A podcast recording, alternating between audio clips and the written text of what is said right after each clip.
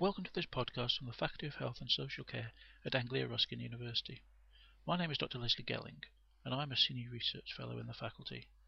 I have a particular interest in research ethics, and I chair an N H S Research Ethics Committee and the faculty's Research Ethics Panel. During this podcast, which is intended for students of this university, I will talk you through some of the important things you need to know about research ethics approvals in the N H S, in this university and elsewhere. During this podcast, it will only be possible to touch on some of the key issues, and you should seek further advice and support when preparing an application for ethical approval, in the first instance from your academic supervisor. Before I talk about the various approvals processes, I want to briefly speak about how we have got to where we are today, and why ethical review by research ethics committees is so important.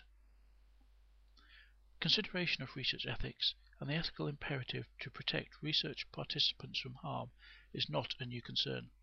There has been mention of research ethics throughout the ages, including Hippocrates five hundred years before the birth of Christ, Galen in the second century, Andreas Vesalius in the fifteen hundreds, and Sir Francis Bacon and Sir William Harvey in the sixteen hundreds. At various points in history, serious consideration was given to the need to consider research ethics and the notion that participants in research should only participate if they have willingly agreed to do so. In the early twentieth century, well-publicised instances of unethical research resulted in the nineteen hundred Prussian Directive and the nineteen thirty-one Directive from the Russian Reich Minister of the Interior. They both focused on the need to ensure that researchers sought and obtained consent before exposing individuals to research experiments. Despite these directives, there continued to be examples of unethical research resulting in harm to research participants. It is rather ironic that events that stand out as landmarks in the history of research ethics were the numerous atrocities that happened in Nazi Germany in the name of medical science, up until nineteen forty-five. Immediately prior to the Second World War, this area of Europe had started to place particular emphasis on the need for research to be undertaken with due regard for the protection of research participants. Such requirements seem to have disappeared for a period in the late nineteen thirties and early nineteen forties.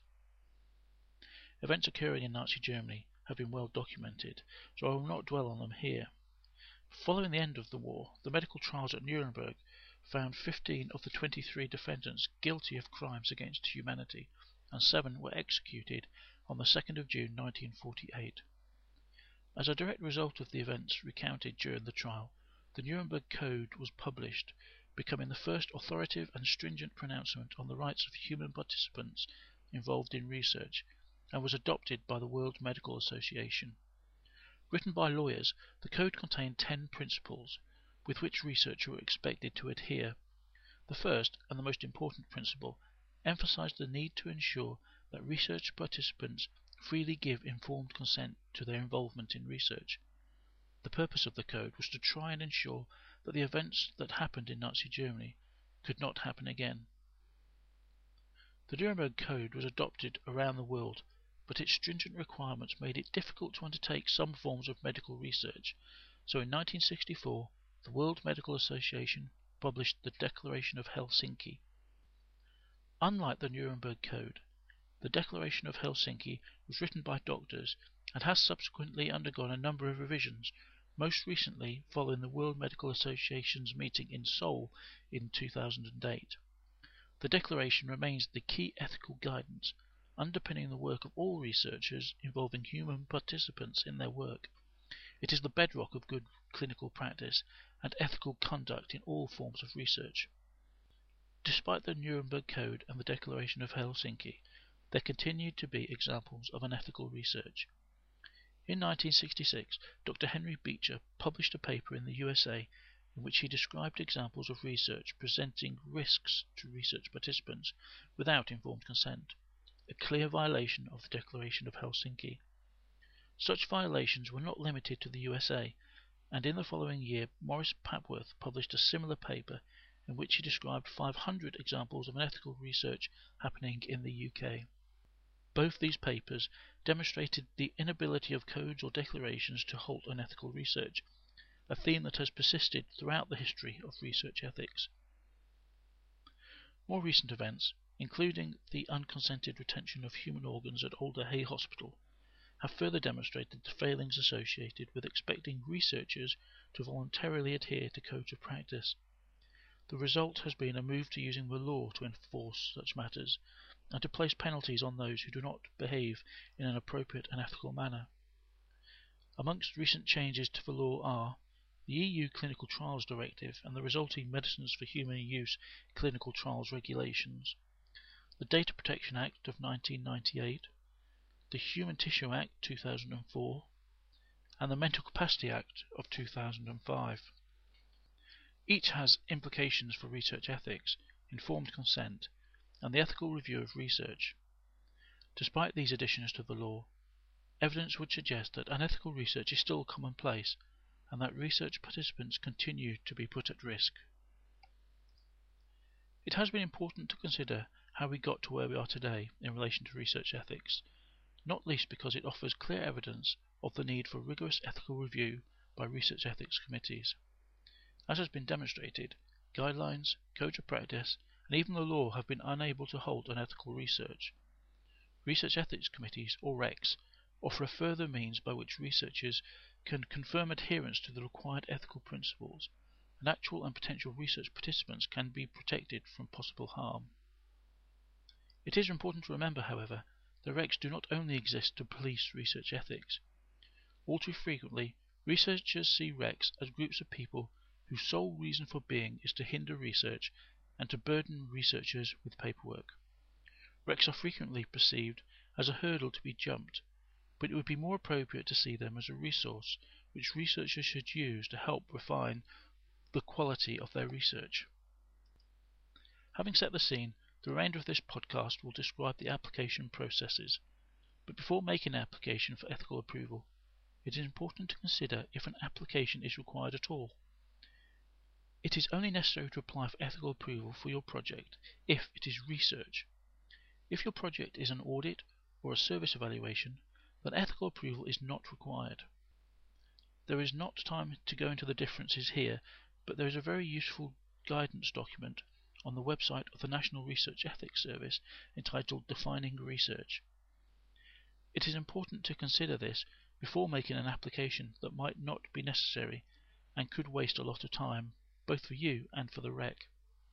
If your project is research and it involves human participants, then you will be required to make an application for ethical approval. The next decision you need to make is to which type of R E C you need to make your application. If your research involves N H S patients or their family members, staff, or N H S property, you will be required to apply for the opinion of an N H S R E C. If you are undertaking your research in a social care setting, you should apply to the organisation responsible for that care delivery. For example, in Essex there is a Social Care Ethics Committee. If the care provider does not have a R E C, then you should apply for ethics approval through the university. If you are not applying to either an N H S R E C or a Social Care Committee, then you should also apply for approval through this university. It is important to remember that you will only ever be expected to seek ethical approval from one R E C. For example, if you are applying to an N H S committee, you do not also need to apply to an, a university committee. You are, however, expected to let the university know when you have received approval from a R E C outside the university. If you have any doubts about where you should apply for ethical approval, you should seek advice from your supervisor. I will now talk briefly about each of these mechanisms for seeking ethical approval for research. Ethical review in the N H S is coordinated by the National Research Ethics Service, which is part of the National Patient Safety Agency. There are more than one hundred committees throughout the U K, including four in Cambridgeshire and two in Essex.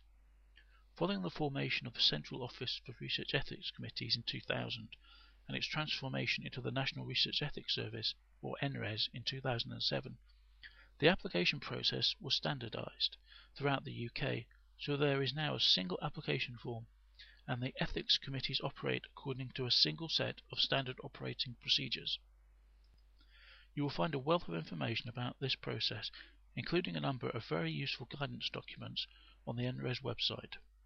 On this website you will also find a link to the Integrated Research Application System, or I R A S, website. When you are ready to start preparing your application, you should visit the I R A S website, where you will need to register as a researcher. You will then be able to start preparing your application, all of which is done online. Each time you visit the I R A S website, you'll be asked to log in, and then you can continue working on your application. Next to each question on the application form, you'll notice a green circle with a letter I inside it. If you click on this, you'll be provided with further information about the question and the information the R E C needs from you. When you have finished preparing the application, you'll need to lock the form, get the necessary signatures, and then submit. As early as possible, you should identify which R E C you plan to submit your application to, identify an appropriate submission deadline, and book a slot through the committee's coordinator. You will find details of all the research ethics committees on the N R E S website. When you submit your application, including all the accompanying paperwork, the R E C coordinator will validate your application and a sixty day clock will start ticking. It is a legal requirement that the R E C inform you of its decision before the sixty days is up, but it is unusual for the review to take so long. You should note that the sixty day clock stops after the committee has informed you of its provisional opinion and restarts after the committee has received a response from the researcher. This ensures that the clock does not tick past sixty days because the researcher has been slow in responding to the R E C's letter. You will be invited to attend the R E C meeting at which your application is to be considered, and you should always make every effort to attend with your supervisor if at all possible. There is always a danger that the R E C might not understand what you are planning to do, so it can help if you are able to attend and answer their questions. You should also note that N H S R E Cs often specialise in areas of ethical review. For example, some R E Cs specialise in the review of clinical trials, some specialise in research involving children, and some specialise in research that might need to comply with the requirements of the Mental Capacity Act. You will find more information about this on the N R E S website, and you should ensure that your application is submitted to the appropriate committee. If you are unsure about this, the R E C coordinator will be able to advise you. Finally, if you are given a favourable opinion by an N H S R E C, you will be expected to keep the R E C informed of the progress of your research. For example, each year you will be expected to submit an annual report and to provide details of any adverse events that might have occurred during the course of your research. At the end of your research, you will be expected to submit an end-of-study report and copies of any publications that might result from your research. Applying to an N H S R E C can be complex and time-consuming, but if you are careful in the preparation of your application and use the support that is available to you, you should have no problem navigating your way through the process and coming out at the end with the decision you are looking for. If you are applying to an N H S R E C for ethical approval, you will also need to seek governance approval from the R and D department in the N H S organisation in which you are undertaking your research. You should contact the R and D department for more information about this. If you are submitting an application to a social care committee, you should seek information from them about what they require from you. Each social care organisation will have its own processes and probably its own application form. There will also be a number of such organisations that do not have an ethics committee, and in these circumstances you should seek ethical approval from a university committee. You should seek advice from your supervisor and from the individual responsible for research within the organisation. Please remember that if an organisation does not have an ethics committee, it does not mean that you do not need to get ethics approval. If you need to apply for ethics approval through the university, you should visit the ethics pages on the Research, Development and Commercial Services pages of the university website. Here you will find information about the processes, guidance documents and the application form. At Anglia Ruskin University there are two types of ethics committee. Ethics review within the university is coordinated by the Research Ethics Subcommittee, and within each faculty there is a Faculty Research Ethics Panel, or F R E P. In most instances you will need to submit your application to the F R E P coordinator, who will also be able to advise about submission deadlines and meeting dates. In the Faculty of Health and Social Care, the F R E P meets every month, and you will normally be advised of their decision soon afterwards. For some types of research, including research involving particularly vulnerable groups, you will need to submit your application to the Research Ethics Subcommittee, and you will find details of submission deadlines on the R D C S website. Unlike N H S regs, you will not be able to attend either of the university committees, but you will be allocated a sponsor. This sponsor will be a member of the committee whose role it is to lead on the review of your application. If there is anything that is not clear in your application, or if any of the documents need revising, you, they will contact you before the meeting to try and ensure that a decision can be reached during the meeting. After the meeting, the sponsor will help you finalise any revisions before approving your application. For further advice about ethics review within the university, you should contact the F R E P administrator or any member of the F R E P, and they will be pleased to advise. You should treat ethical review as an important part of your project. Preparing an application form and the accompanying documents can help you to refine your project into one that is ethical, scientifically rigorous and worthwhile. I hope you have found this podcast useful. It has only been possible to touch on some of the key issues, but there is a wealth of advice and guidance out there for you to use when you are considering the ethics associated with your project and the need for ethical review.